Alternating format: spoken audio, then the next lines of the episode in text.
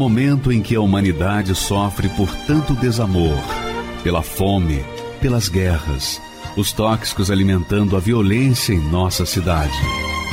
Esta emissora traz até você momentos de amor, paz e alegria, através de um programa feito com carinho para o seu coração.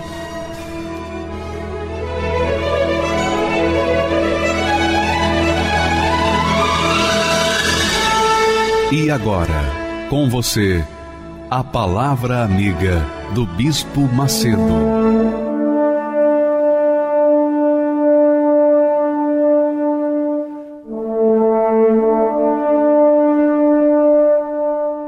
Olá, meus amigos, Deus abençoe a todos, em nome do Senhor Jesus.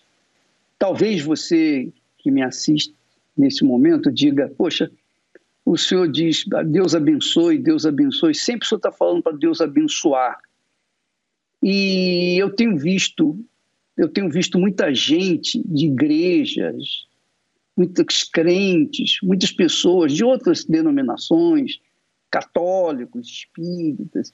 Eu tenho visto muita gente falando de Deus. Mas quando eu vou conferir a vida dessa gente, eu vejo que não é diferente da minha, que é uma vida insossa, uma vida infernal, desgraçada. Não é diferente. Então eu pergunto, por que que, por que, que esse pessoal crê tanto em Deus e continua vivendo uma vida como se Deus nem existisse? Será que ele existe mesmo? Talvez seja a sua colocação. Será que ele existe mesmo? E se ele existe, por que, que não atendeu esse pessoal? Por que, que a vida desse pessoal, às vezes, está pior do que a minha? Eu já estou mal. Eles, então, por quê?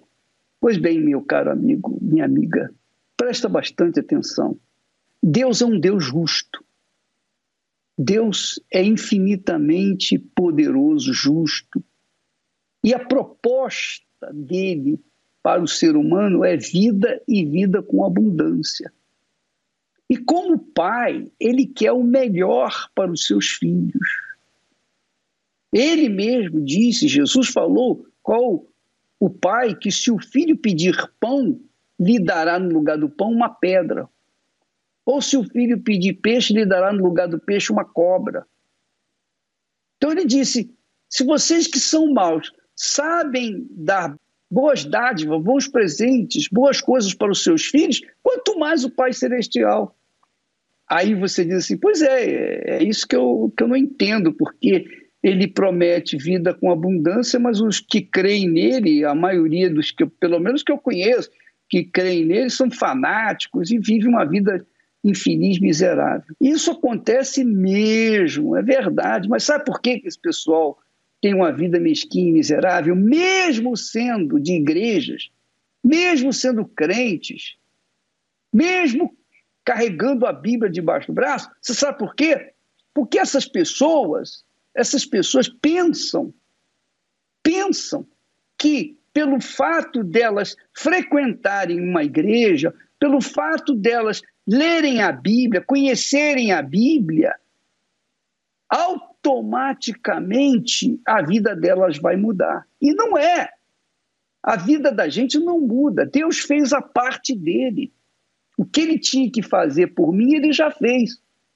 E ele deixou a sua promessa, a sua palavra. Ele empenhou as suas promessas. Quem crê nas suas promessas, quem crê nas suas palavras, veja só, quem crê de verdade, não é crê de mentirinha, não, como esse pessoal que diz que crê, mas na realidade não crê. São pessoas que, infelizmente, creem apenas no papel, creem apenas no que vem e não creem no que Deus falou. Por isso suas vidas não, não deslancham.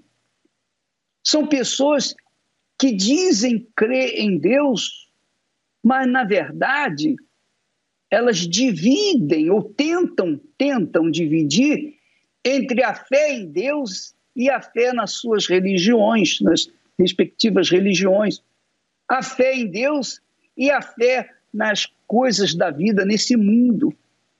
A fé em Deus, elas dividem a fé com os desejos, as cobiças, com as coisas erradas desse mundo. Então, como é que esse Deus vivo vai poder se manifestar na vida de alguém? Não tem como, não tem como. Deus é luz. Não há como você combinar crer na luz e, ao mesmo tempo, viver nas trevas. Não há como se dividir entre a luz e as trevas. Nós falamos isso ontem e repetimos hoje. Jesus disse exatamente isso quando ele falou: olha, ninguém pode servir a dois senhores. Foi o que ele disse. Ninguém pode servir a dois senhores. Então, esse pessoal que, apesar de crer em Deus e viver uma vida desgraçada, pior do que a sua, talvez, é porque, na realidade, elas não creem em Deus. Elas creem na força do braço, elas creem na força do dinheiro, no poder do dinheiro, elas creem nos políticos, elas creem nas pessoas, elas creem em tudo, menos em Deus, inclusive no próprio mamão, que representa tudo que o mundo oferece.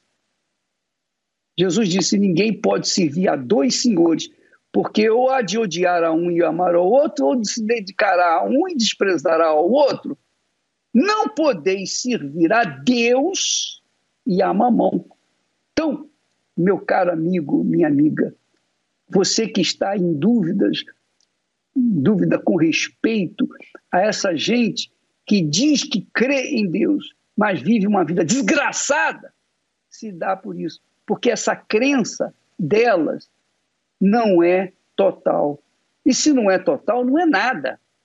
Porque não existe meio termo. Ou é ou não é, ou você crê ou você não crê. Se você crê em Deus, você confia, você entrega, você aguarda, você espera nele. Você vivencia os seus conselhos, suas palavras, sua ética, sua disciplina. Você obedece à palavra dele.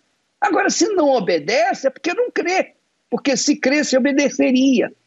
E porque não creem, ou seja, porque não obedecem, então a vida dessa gente fica realmente uma vergonha, pior do que para os incrédulos, por exemplo, você. Você não crê, você não tem crido. Talvez você esteja numa situação até melhor do que aquelas pessoas que dizem que crê. Sabe por quê? Porque você, pelo menos, pensa, raciocina. Não, eu não posso crer numa pessoa que eu não vejo, que eu não toco, que eu não sinto, e esperar que essa pessoa possa me dar uma vida de qualidade. Faça um teste. Faça um teste. Daqui a pouquinho, logo antes do término dessa programação, nós vamos orar para você.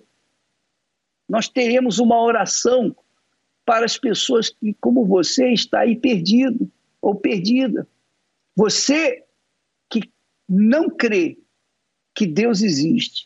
Mas eu faço um desafio para você neste dia. Eu faço o seguinte desafio: você vai fazer o que o bispo Misael vai falar para você, que é pegar um copo com água, colocar assim do lado do seu televisor, ou em cima, ou do seu receptor, e você vai orar com ele. Você vai dizer: ó oh, Deus, se o Senhor existe, se o Senhor existe, eu vou deixar essa água ser consagrada e depois eu vou beber. E eu quero ver, se o Senhor existe, eu quero ver um sinal teu. Eu quero me sentir melhor. Eu quero ter um, um toque teu, alguma coisa que eu possa palpar. Por exemplo, nesse momento eu quero me matar. Nesse exato momento eu estou pensando em morrer, em me suicidar. Então, se o Senhor existe, eu vou beber essa água que foi consagrada e eu quero desejar uma vida nova para mim a partir de agora. Eu quero começar uma vida nova. Porque, na verdade, eu quero me matar porque eu não tenho visto solução. É verdade. A pessoa quer se matar porque ela não vê solução para a vida dela. Mas o Deus Todo-Poderoso, o Deus vivo que promete: vinde a mim e eu vos aliviarei, ele vai se manifestar na sua vida depois da oração e você vai ver que ele realmente existe. Porque você não está numa igreja, você não está num altar, você está na sua casa, numa prisão, num hospital, em qualquer que seja, talvez debaixo do viaduto, talvez num automóvel, num caminhão, onde quer que você estiver. Mas se você concentrar a sua fé nesse Deus que falou: ninguém pode servir a dois senhores, porque odiar odiar um e amar o outro, ou se dedicará a um e desprezará o outro. Não podeis servir a Deus e a mamão. Aí você diz: Eu quero te servir, mas eu quero primeiro um sinal teu. Então, nós vamos fazer um desafio no final dessa programação com você. E você vai ver a existência de Deus na sua vida no momento em que você participar dessa oração. Eu convido e eu faço esse desafio a você. Você não vai pagar nada. Você está aí sozinho, você está aí recluso, enfim, você está isolado, abandonado, você está infeliz. Você vai ver o que, que Deus vai fazer na sua vida daqui a pouco, na hora da oração. Mas antes da oração, eu quero que você ouça com atenção o testemunho do Rodrigo, 41 anos. Ele é um ex-bandido um ex-bandido foi preso, esteve na cadeia e ele teve uma experiência com Deus como a que você vai ter logo após quando você orar conosco, tá bom? Vamos assistir o testemunho do Rodrigo e você vai ver o que, que Deus é capaz de fazer na vida de um bandido ele é capaz de fazer, de transformar a vida de qualquer pessoa, inclusive do Rodrigo. Ele transformou e ele quer transformar a sua também. É só você agir, essa fé que aí está dentro de você, por menor que seja. Eu sei que você não merece. Sei que você diz assim, mas eu não mereço. É, merece ou não merece, não importa. O que importa é o seguinte: você crê, você crê na palavra dele, então você se torna merecedor e ele vai responder à sua oração. Essa maneira de ser, digamos assim, arrogante, supostamente arrogante, para com Deus, mas é assim mesmo. Ou é ou não é, ou ele existe ou ele não existe. Se existe, eu quero ver a sua existência na minha vida, é o que você quer, não é? É ou não é? Você quer resultado. Você não quer conversa, você quer resultado. Se ele existe, então ele tem que manifestar na sua vida. Essa é a proposta da oração que será feita no final dessa programação. Agora vamos assistir o testemunho do Rodrigo.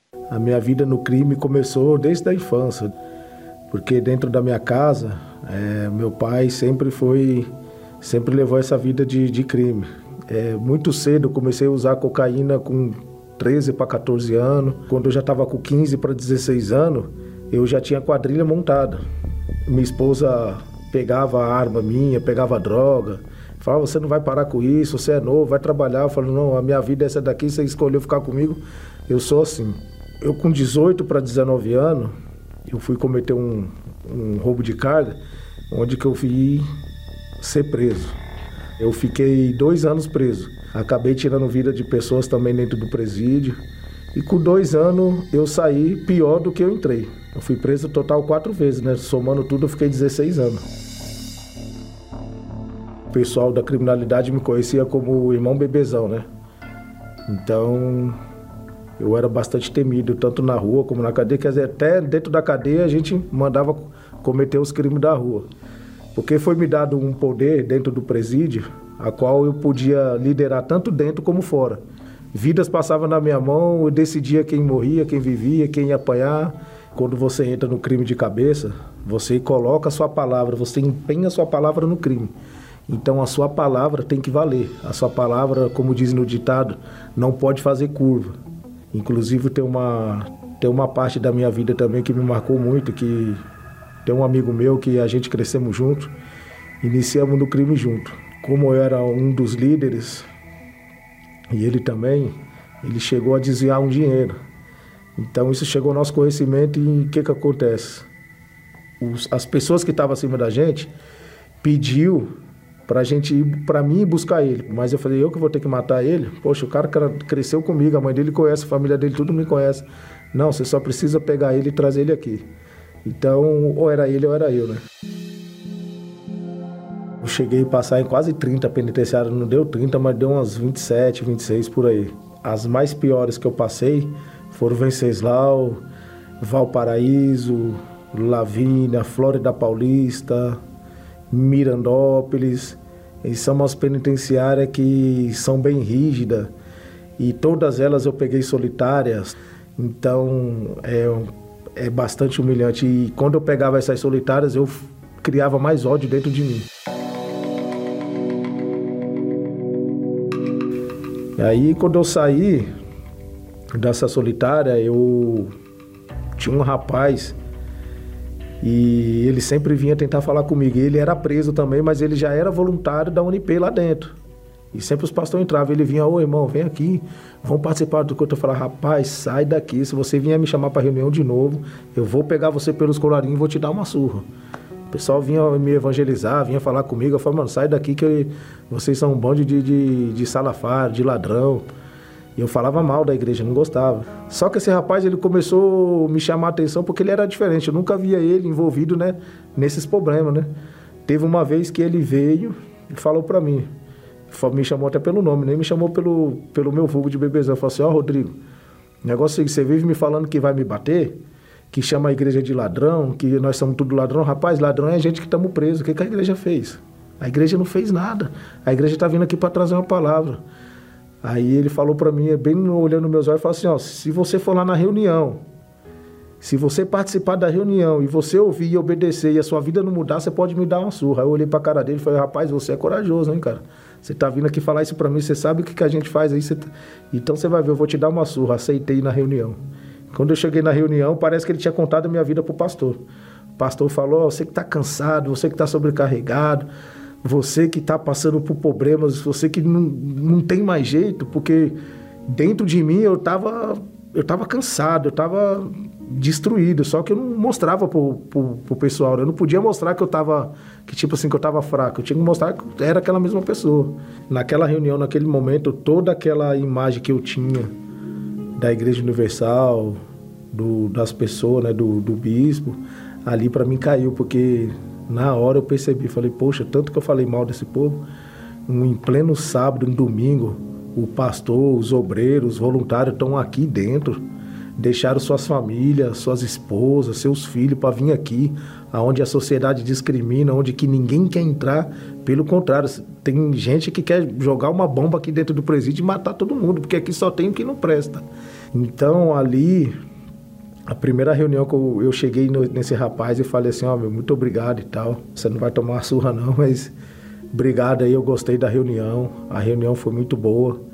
Semana que vem eu tô aqui de novo. Ele nem acreditou. Falou, é mesmo? Falei, semana que vem eu tô aqui de novo. Eu resolvi chamar todo mundo no pavilhão e falar assim, ó, a partir de hoje eu não sou mais bandido. A partir de hoje eu não quero mais fazer parte de crime, de nada.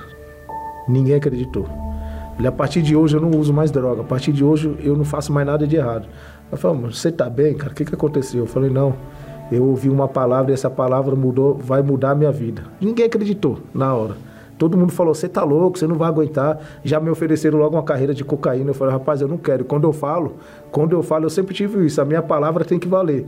Então, se eu estou vindo aqui e estou tirando a minha palavra do crime, é porque agora eu vou colocar minha palavra na palavra de Deus. Então, a minha vida hoje, a partir de hoje, vai ser servir a Deus. Quando eu decidi largar tudo, fazer isso daí, aí eu comecei a andar com esse rapaz me deu uma Bíblia, me deu uma Bíblia de 40 anos, que era de estudo do, do Bispo Macedo. A primeira Bíblia que eu ganhei dentro do presídio e eu tenho ela até hoje. E foi me apresentado que eu tinha que ter, eu tinha que receber o Espírito Santo, eu tinha que desejar o Espírito Santo mais do que a minha própria liberdade, porque dentro do presídio, o que um preso mais anseia? Sua liberdade. Então a gente tinha que ansiar, é, ter, é, querer o Espírito Santo mais que a nossa própria liberdade, mais do que a nossa própria vida, a nossa própria família. Fiz um, um jejum, a oração três horas da manhã, levantava, eu não orava nem na minha cama, eu ia para o banheiro. Ia lá, limpava o chão do banheiro, um chão do banheiro do presídio velho, sujo, eu limpava e ia lá, dobrava meu joelho e eu orava, pedia o Espírito Santo. E numa madrugada, eu orando, me humilhando ali, no dentro do presídio lá no banheiro eu falando com Deus não meu Deus eu preciso tem que ser agora eu não eu não olha eu não, não desejo nem tanto a minha liberdade não, olha se for para o senhor me deixar aqui por resto da minha vida eu nem ligo mas eu preciso ficar aqui com o teu espírito senão eu não vou aguentar. O senhor sabe que toda hora tá vindo tentação daqui tentação dali eu preciso do teu espírito se for para me ficar aqui, eu cheguei a falar isso. Se for para me ficar na cadeia a vida toda, mas com teu espírito, eu nem ligo, eu não importa, eu posso ficar. Mas eu quero o Senhor, eu quero te conhecer, eu preciso te conhecer. Então, é, nessa madrugada, numa madrugada de, de, de quarta-feira, é, veio uma força dentro de mim, assim, uma certeza. É, eu não senti nada, não chorei, nada.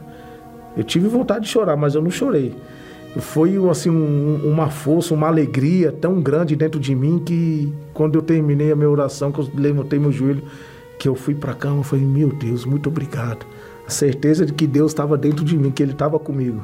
Eu me senti leve assim, uma paz, a paz que eu procurei tanto tempo que eu não tinha, eu nunca vi paz. Naquela mesma instante, veio a força, veio paz, veio assim segurança, veio a certeza de que Deus era comigo. O, o preso falou para mim: Ô irmão, o que aconteceu, cara? Você tá contente com a cadeia, dando risada uma hora dessa? Parece que depois você foi pra igreja e você ficou louco. Eu falei: quem dera se você ficasse louco assim igual eu, viu, rapaz? Isso ia ser uma loucura muito boa. Que louco é que tá fazendo coisa errada, como eu fazia. Teve uma troca de espírito, né? Tipo, assim, como eu posso falar? Uma troca de espírito, uma troca de identidade houve comigo, porque um Rodrigo que só pensava em matar, o Rodrigo que só pensava em roubar, em usar droga, o Rodrigo agora só estava pensando em levar aquela experiência que ele teve para o próximo e poder fazer pelo próximo o que fizeram por mim lá dentro. Porque a igreja entrou lá dentro, o pastor entrou lá dentro, o voluntário, o obreiro entrou lá dentro, para que pudesse me resgatar, porque nem eu mesmo, eu mesmo achava que eu não tinha mais jeito. Para mim, eu não tinha mais jeito. Hoje eu entendo que tudo aquilo que chegava para a gente dentro do presídio é das ofertas, né, que, que é ofertado aqui fora porque lá chegava bastante Bíblia para gente, jornal chegava todo sábado.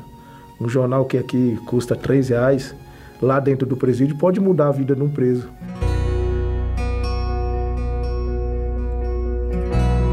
Estou dois anos e cinco meses na rua, eu não tinha profissão, não tinha nada, sempre vivi do crime. Lá dentro do presídio eu já tinha falado, meu Deus, eu nunca mais eu volto para dentro desse presídio como bandido, como preso, eu só volto aqui para pregar a tua palavra. Lá na rua eu vou viver honestamente, nem que eu tenha que limpar a privada, fazer faxina, eu não vou ter vergonha de nada. Foi me ensinar a exercer a fé. E foi o que eu fiz. Eu comecei a trabalhar, eu, eu fiz um curso de pintura, nunca tinha trabalhado, não. Eu fiz esse curso de pintura, me dei bem, falei assim, eu vou trabalhar com pintura. De lá para cá eu não parei mais, a agenda tá cheia, eu trabalho. É, trabalho com pintura, eu vim me profissionalizando. Hoje eu consigo oferecer emprego para as pessoas. Hoje eu virei empresário. Hoje a minha filha está fazendo, já está terminando a faculdade. Minha filha está fazendo faculdade de enfermagem. Tem um meu filho também que vai iniciar a faculdade. Casamento está bem, graças a Deus. Hoje eu sou um bom pai. Hoje eu sou um bom marido, um bom filho. Antes eu não era, né? Quero parabenizar agradecer com todo o meu coração, com toda a minha força, a Igreja Universal, o grupo do presídio, a UNP, que se disponibiliza os pastores, os obreiros, os voluntários a estar tá entrando dentro de um presídio, num lugar sombrio, onde ninguém quer entrar, onde a sociedade discrimina. A Igreja Universal está lá. Me apresentou um Deus vivo, um Deus ao qual eu não conhecia. Muito obrigado e parabéns por todo o trabalho da igreja.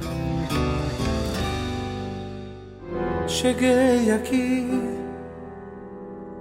em meio à dor, reguei o teu altar com lágrimas, Senhor. debaixo de chuva, no frio e no calor.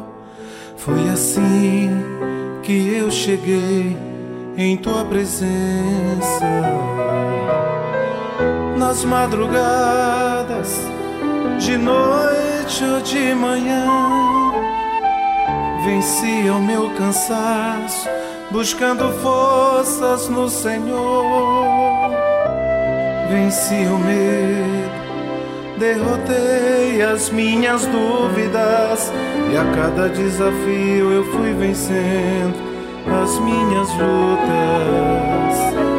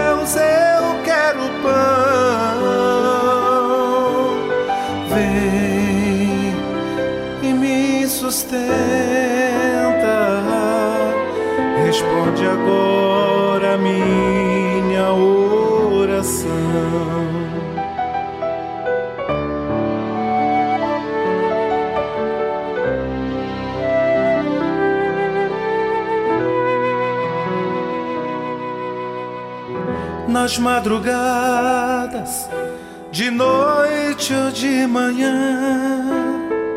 Venci o meu cansaço, buscando forças no Senhor. Venci o medo, derrotei as minhas dúvidas, e a cada desafio eu fui vencendo as minhas lutas. E a cada desafio eu fui vencendo as minhas lutas. quero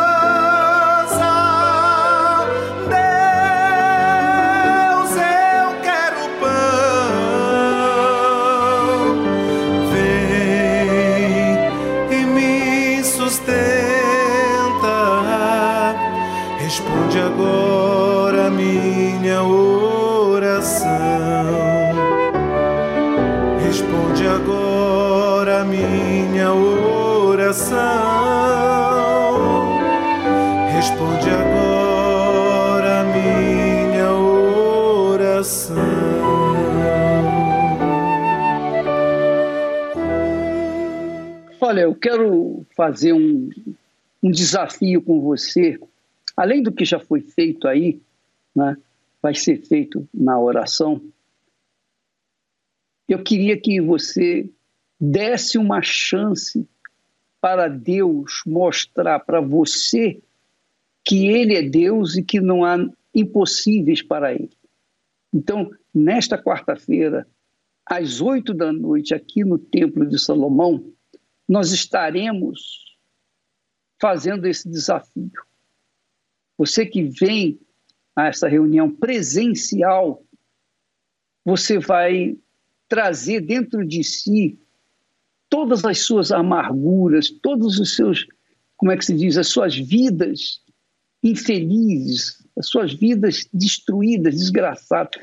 Traga o que não presta, tudo que você não presta, tudo que você tem sido. Vamos fazer um desafio aqui junto do altar do Templo de Salomão. Quem puder vir, amém. Quem não puder, paciência. Mas eu vou lançar agora esse, esse desafio para aqueles que querem. Aqueles que querem podem vir. E eu tenho certeza que se você está livre e mora nas imediações aqui do Brasil, você vai poder vir, então você vai poder aceitar esse desafio às oito da noite aqui no templo de Salomão. Vamos fazer um desafio com Deus. Vamos ver se ele realmente existe. Porque esse desafio o Rodrigo fez e hoje é um homem de negócio, é um homem bem-sucedido, é um homem com a vida nova, porque ele fez uma prova com Deus. Às oito da noite aqui no Templo de Salomão. A noite da alma. Jesus disse que a sua vinda, o final dos tempos, será como foi nos dias de Noé. Pouco se fala da ira de Deus que se manifestou pela primeira vez no dilúvio.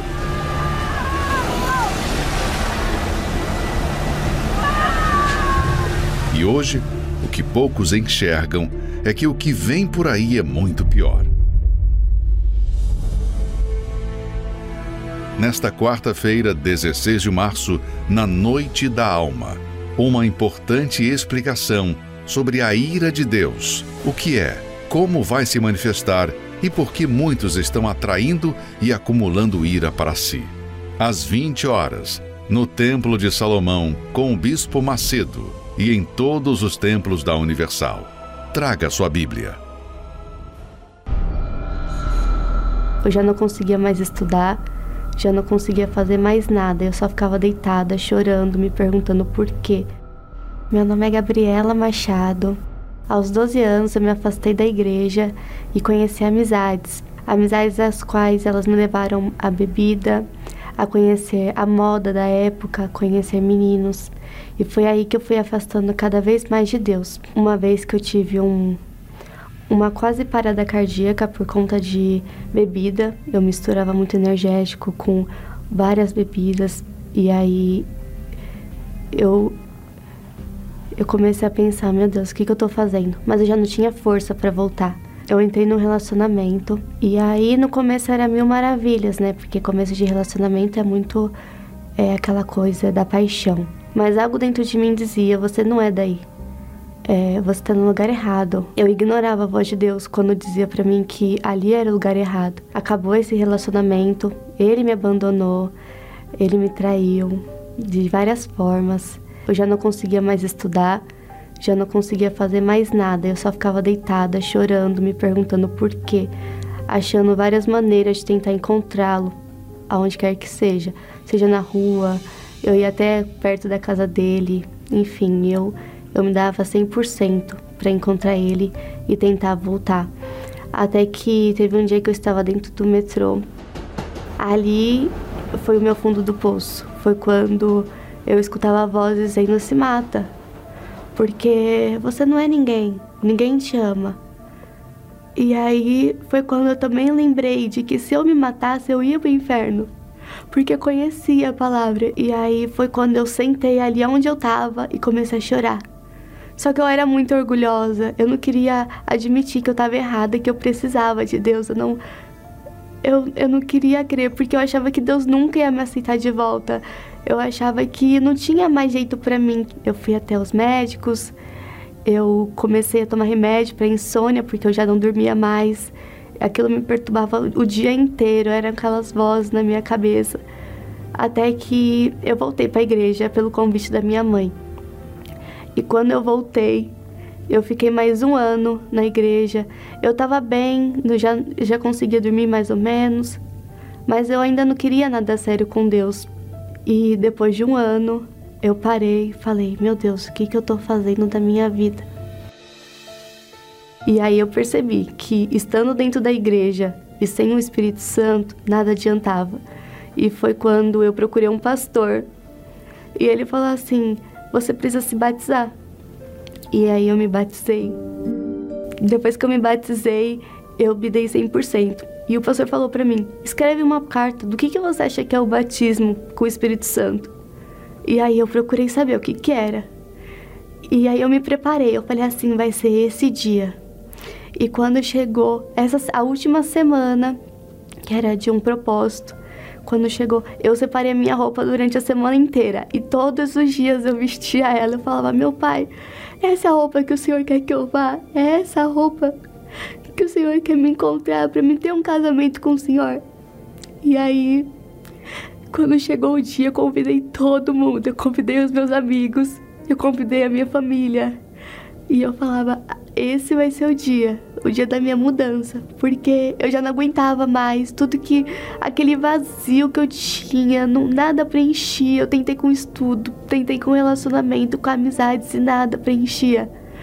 E foi quando chegou aquele dia, a roupa que o Senhor me preparou foi foi tudo conforme tinha que ser, tinha que acontecer daquela forma. E aí eu entreguei aquela carta no altar do que era o Espírito Santo e por que, que eu queria ele. E depois eu recebi. Assim que coloquei a carta no altar, eu recebi o Espírito Santo. Eu não sei nem explicar como é que foi, mas foi como se era uma felicidade que eu queria contar para todo mundo que Jesus existia, que embora ninguém conseguisse ver ele, Sabe, ele tava ali com a gente, ele tava dentro de mim. E eu queria passar isso para as pessoas. Depois que eu recebi o Espírito Santo, aquele vazio que eu sentia, que só eu achava que pessoas iam preencher, só Deus me preencheu, só o Espírito Santo me preencheu. Então mudou tudo literalmente tudo, o vazio, a forma de como eu trato as pessoas hoje é totalmente diferente do que eu tratava. Eu era muito explosiva. Hoje eu sou extremamente calma. Hoje eu consigo lidar com os meus familiares, com os meus amigos. Hoje tudo é diferente. O meu ciclo de pessoas mudou e reduziu muito. Reduziu muito. As pessoas que estão do meu lado hoje, elas sabem de quem de quem realmente eu sou agora através do Espírito Santo.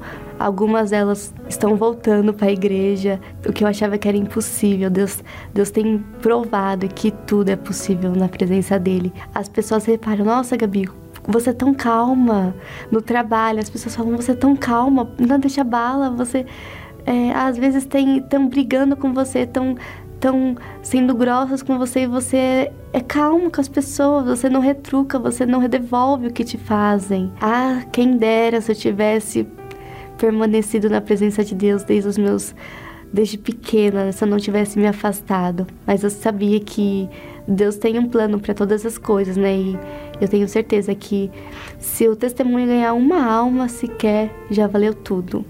Porque tudo que eu passei, se for para salvar outras pessoas, vale a pena. Porque assim como eu tô salva, eu quero ajudar a salvar outras pessoas. Eu quero. Eu não quero entrar sozinha no reino dos céus, não. Porque não tem nada.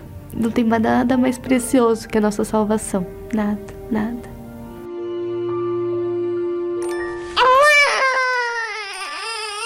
Ouvir o choro incessante de uma criança às vezes é desesperador. Mas existe uma tática antiga e infalível para cessar esse incômodo: o chocalho. Parece até um objeto mágico. Chocalhou, pronto, para de chorar. A criança fixa os olhos encantada com aquele movimento, o barulho, as cores, tudo chama a atenção dela. Quem nunca apelou para esse método? Porém, o diabo também tem usado dessa estratégia para atrair a atenção de muitos nesse mundo. Ele sabe que uma das inclinações do ser humano são os olhos, como foi a queda de Adão e Eva. O mundo trabalha com as cores, as luzes, os holofotes, tudo com o objetivo de atrair a atenção das pessoas. Muitos vão ao delírio com a pirotecnia de um show e são tomados de uma emoção que, por fim, não lhe mudará em nada. Quem nunca se decepcionou com uma roupa que na vitrine, vestida no manequim, rodeada de jogos de luzes, parecia ser maravilhosa, e quando levou para casa e vestiu, não era nada daquilo que seus olhos visualizaram. O brilho desse mundo é enganoso, porque por trás dele carrega-se a verdadeira intenção do diabo, que é desviar o ser humano do foco mais importante, a salvação de sua alma. Nos dias de hoje, são tantos os atrativos, jogos, séries, redes sociais, vídeos engraçados, shows, uma infinidade de conteúdos que gastam o nosso tempo. O mal tem roubado a atenção das pessoas que acabam tirando os olhos do que de fato é mais importante. estão tão hipnotizadas com os assuntos desse mundo que pouco se importam com a sua salvação. E é isso que Satanás deseja: atrair a atenção para roubar-lhe o seu bem mais precioso. Essa é uma serpente chamada cascavel chifruda. Sua habilidade é se camuflar entre as areias do deserto, deixando apenas visível um pedaço de sua cauda, como isca, para atrair a presa que lhe servirá de alimento. Não demora muito e um lagarto curioso aparece, atraído pelo movimento do chocalho. Cascavel chifruda ataca numa velocidade incrível, não dando nenhuma chance da sua presa escapar. O pecado vem disfarçado daquilo que a pessoa mais é atraída. O diabo nunca irá se apresentar na figura de chifres, cauda e um tridente na mão. Ele se mostra como algo sedutor e atraente. Mas quando atrai sua presa, revela sua verdadeira face e intenção: arrastar aquela alma para o inferno. Há caminhos que ao ser humano parecem ser as melhores opções de vida, mas ao final conduzem à morte.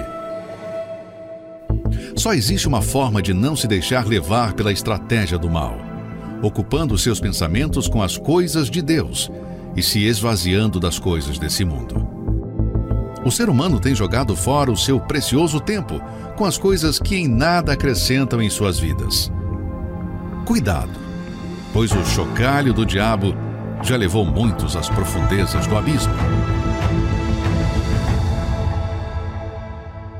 Meu nome é Felipe Barbosa e eu não gostava da Universal.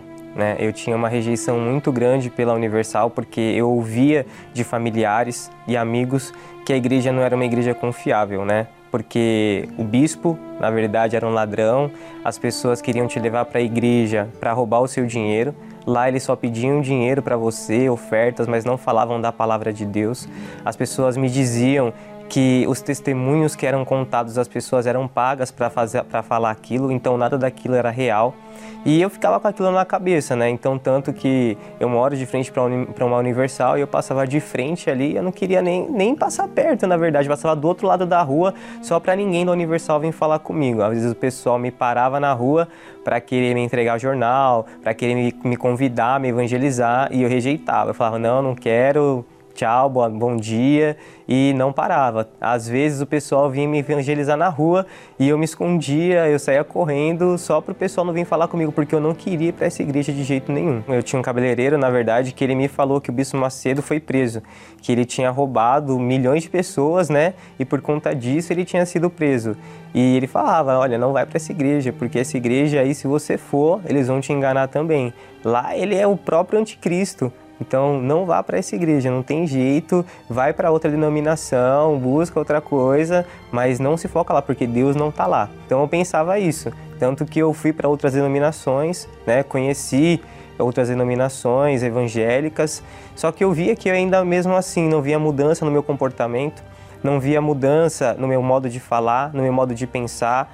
É, eu tive um início de depressão mesmo estando dentro da igreja, e aí me envolvi no relacionamento, através desse relacionamento eu tive realmente uma rejeição muito grande por parte da outra pessoa. Comecei a ter pensamentos de suicídio, né? Falava, eu não, eu não, não tenho valor algum, ninguém gosta de mim, eu não sou amado, eu nunca vou ser amado por ninguém, porque se essa pessoa me rejeitou, muitas outras vão me rejeitar. Então eu tenho que ficar sozinho mesmo. Eu acho que eu tenho que me matar, pelo menos assim alguém vai sentir minha falta.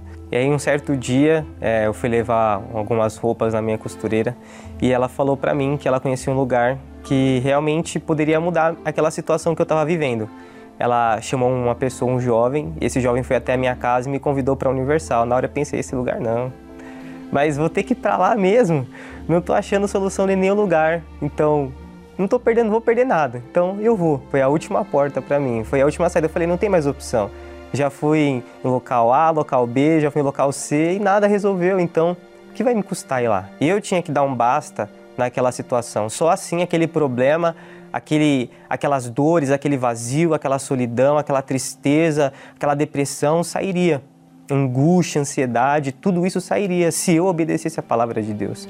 E ali começaram a me acompanhar perguntaram para mim qual era o meu problema. Eu até estranhei, eu falei, como assim? O pessoal tá querendo saber o meu problema? Ninguém nunca fez isso comigo. E aí eu passei o que eu estava passando por ali para aquela pessoa, para um, um, um obreiro que estava me ajudando. E ele começou a me instruir, me orientar. Eu falei, poxa, por que, que, por que, que aqui é tão diferente assim? Ninguém nunca me falou isso, ninguém falou que na Universal o pessoal ajudava, ninguém falou na, na, na Universal você era bem recebido. E entendendo aquilo, não foi fácil, mas eu entendi que a minha, a minha vida, a minha vida, a minha salvação era muito mais importante do que tudo aquilo. E eu não queria mais viver daquela forma. Eu não queria mais ser vazio. Eu não queria mais me sentir sozinho. E me batizei nas águas. Eu lembro que foi no dia 18 de dezembro de 2016, quando eu me entreguei para Deus de verdade. Naquele momento ali, eu já saí das águas diferente. Eu já saí de lá com uma paz. Eu falei, poxa, parece que eu tô vendo um novo mundo agora. Fui rejeitando as outras coisas, convites para sair, convites para ir para balada, é, oportunidades para poder me envolver novamente com mulheres. E eu fui rejeitando tudo aquilo porque eu entendi que eu tinha que fazer aquilo, eu tinha que sacrificar as minhas vontades para que eu pudesse ter a minha vida transformada. Depois de um tempo, né, ouvi, eu comecei a ouvir nas reuniões falar do Espírito Santo. E eu me interessei, eu falei, mas o que é o Espírito Santo? Porque eu ouvia em outros locais dizendo que após você se batizar nas águas, você já automaticamente tinha o Espírito Santo. E aí me explicaram que o Espírito Santo, ele era certeza e convicção realmente que você estava salvo, né? Que o Espírito Santo era o único que poderia preencher o vazio que estava dentro de nós. Nada nesse mundo preencheria. Eu tinha me batizado nas águas, realmente já estava vendo uma mudança em mim, mas eu precisava de mais. Então eu entendi que o Espírito Santo esse era o algo a mais que eu precisava era aquilo que ia preencher a minha vida, me fazer feliz de verdade e poderia me dar o que ninguém nesse mundo pode me dar. Numa reunião ali eu falei, meu Deus, eu não posso sair daqui sem o Senhor. Eu me preparei, eu me arrumei com a minha melhor roupa. Eu falei, eu quero o Espírito Santo e comecei a buscar ali naquele momento. E buscando o Espírito Santo, eu ouvi aquela voz dizendo, receba o Espírito Santo. E naquele momento eu criei que eu fui salvo. Eu criei que eu realmente saí mudado. Naquela hora ali parecia que eu queria contar para todo mundo o que Deus fez na minha vida que o Espírito Santo tinha vindo sobre mim e tinha mudado todo o meu ser. Então eu falei, não é, hoje realmente eu me sinto completo. Hoje realmente o Espírito Santo veio sobre mim. Então tudo aquilo que eu buscava lá fora, eu estava me enganando. Eu estava achando que eu poderia ter a felicidade lá, mas não, agora eu sou feliz de verdade. E veio uma alegria tão grande, tomou conta do meu ser. Hoje eu sou feliz de verdade, hoje eu tenho paz, hoje eu tenho alegria, hoje eu sou casado, né? Hoje eu tenho um casamento abençoado. E realmente hoje eu ajudo pessoas. Aquilo que me ofereceram, aquela ajuda que um dia me deram, hoje eu estou dando para as pessoas dentro da Universal. E essa igreja realmente, quando eu cheguei, eu vi as coisas, depois eu tomei as minhas conclusões, eu falei, não é nada do que as pessoas falam. E todas as pessoas que às vezes eu escuto falando mal da igreja ou falam o que eu já pensava também, às vezes é até engraçado. E eu falo para as pessoas, não é assim, você tem que ir conhecer. Se você não provar uma coisa, você não sabe se ela é boa ou não. Você não pode tomar conclusão disso só de você ouvir falar. Você tem que, você tem que ir lá, provar, ver com seus próprios olhos para que você mesmo venha saber se é bom ou não. Então, minha amiga e meu caro amigo, você está vendo, esses testemunhos fazem a diferença quando a gente ouve o que Deus tem feito no nosso meio. E eu não estou insistindo para você vir na Igreja Universal ou na minha reunião para que você seja mais um, mais uma pessoa que vai acrescentar o número de, de membros da igreja. Não. Nós queremos que você tenha uma vida pela qual as pessoas venham ver Deus em você, como é o caso desses testemunhos. A partir do momento que eles receberam o Espírito Santo, mudou a vida deles. E eles podiam e podem andar sozinhos agora. Por quê? Porque eles têm o Espírito que guia a gente a toda a verdade. Então, o nosso objetivo é esse, o nosso trabalho é esse. O que aconteceu com a Gabriela, aconteceu também com esse rapaz, e aconteceu com o Rodrigo, e acontece com tantas outras pessoas, foi o que aconteceu comigo. Então, o que eu recebi do meu Deus é o que eu tenho procurado dar para as pessoas. E quem quer, não é impossível. Basta a pessoa querer. Tem o um ditado popular que diz: querer é poder. poder para tomar decisões, poder para crer, poder para lutar por aquilo que deseja. E é isso que nós oferecemos a você. Venha receber o Espírito de Deus nesta quarta-feira, oito da noite, aqui no Templo de Salomão ou em qualquer outra igreja universal do Reino de Deus. Agora vamos ao desafio. Bispo Misael já está preparado, ele é uma pessoa de fé e ele vai fazer esse desafio a Deus por você. Você já deve estar com um copo com água aí preparado, então vamos falar com ele, com Deus, em nome do Senhor Jesus. Senhor, oramos agora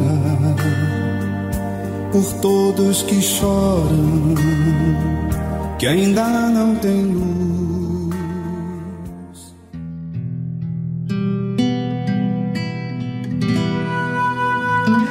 Senhor, nosso Deus e nosso Pai, o Senhor se agrada de mostrar o teu poder, de fazer a diferença, como foi feito no passado.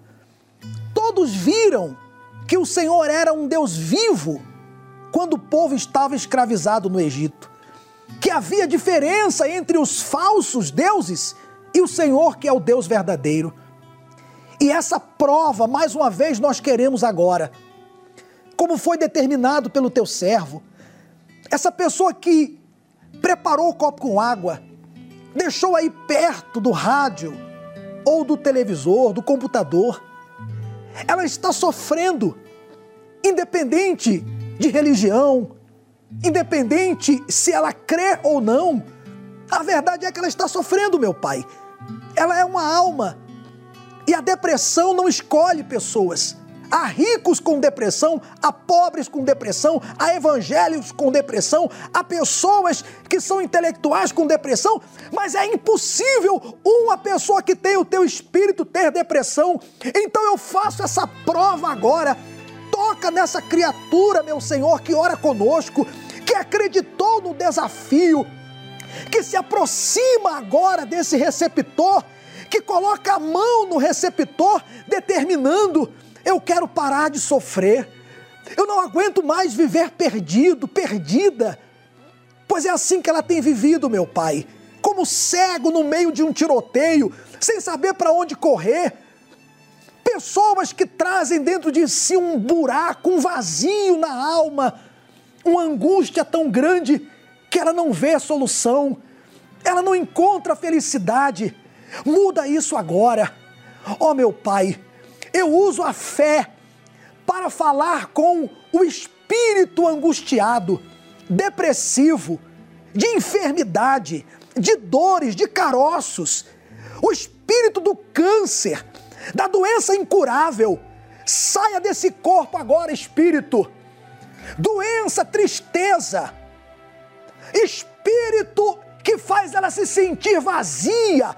Saia dessa pessoa agora em nome do Senhor Jesus, e que ela receba, meu Senhor, a tua paz. Em nome do Senhor Jesus, toque aí na tela do seu televisor, do rádio, toque aí com as duas mãos e receba agora a saúde. Receba agora a prova de que Deus ouviu e responde a nossa oração receba paz, ânimo, vida. Receba aí um sinal do poder de Deus na sua vida. Em o nome do Senhor Jesus Cristo.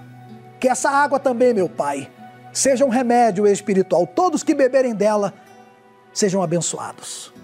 E quem crer, respire fundo e diga graças a Deus. Ah, meu amigo, graças a Deus. Você pode ter certeza. Deus tocou em você. Se você tinha preparado o copo com água, como o meu foi preparado, beba agora e receba de Deus aí a resposta, o sinal que ele ouviu e respondeu essa oração. Algemado por um peso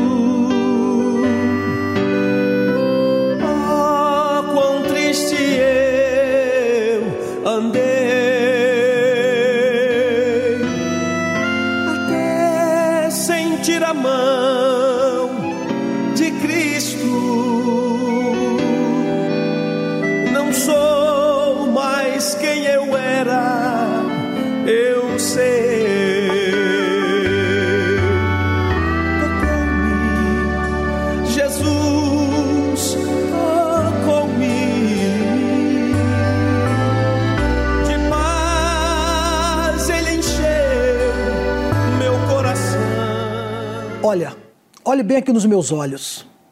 Você que orou comigo, como foi determinado aqui hoje, esse desafio de fé, independente de religião, você orou comigo, você creu no desafio, a paz de Deus chegou até você aí agora. A paz, a luz. Receba, receba tudo que nós determinamos nessa oração. E você pode fazer os movimentos que não podia fazer. Faça isso agora, levante-se da cadeira de rodas, levante-se dessa cama, desse leito. Comece a andar, movimente os braços, as pernas. Jesus curou você, eu creio. A depressão, você não conseguia dormir?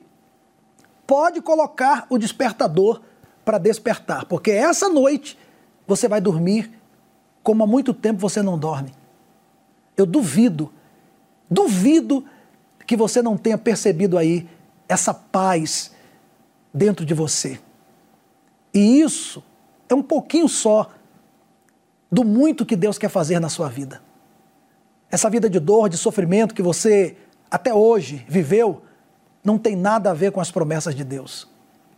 Nós respeitamos qualquer religião, mas o Deus vivo é um só. E ele traz paz.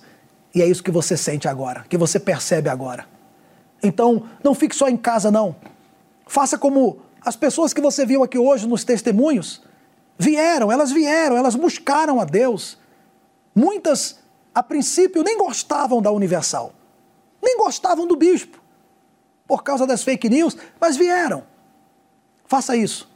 Por exemplo, nesta quarta-feira, oito da noite, o bispo Macedo estará aqui em uma noite especial, a noite da alma. Uma noite para aqueles que querem saber mais sobre o fim do mundo e também sobre a salvação da alma, que é a coisa mais importante que você pode ter na sua vida. A salvação da sua alma. Oito da noite nesta quarta-feira, tá bom? E domingo, não se esqueça, nós realizamos todos os domingos essa vigília pela sua alma, que é uma reunião que acontece ao pôr do sol. Uma reunião onde nós tratamos da alma e resolvendo o problema da alma, os demais problemas serão resolvidos. Depressão, ansiedade, tristeza, mágoas, cansaço excessivo, medo e às vezes até problemas emocionais que atingem o corpo. Tudo isso está ligado à alma. Quando o problema da alma é resolvido, os demais também são. Domingo, 18 horas, venha participar dessa reunião conosco. Nós estamos à frente dessa reunião determinando milagres e transformação de vida. Você é o nosso convidado. Deus abençoe a todos e agora tome uma atitude de fé e nunca mais a sua vida será a mesma. Quando o Senhor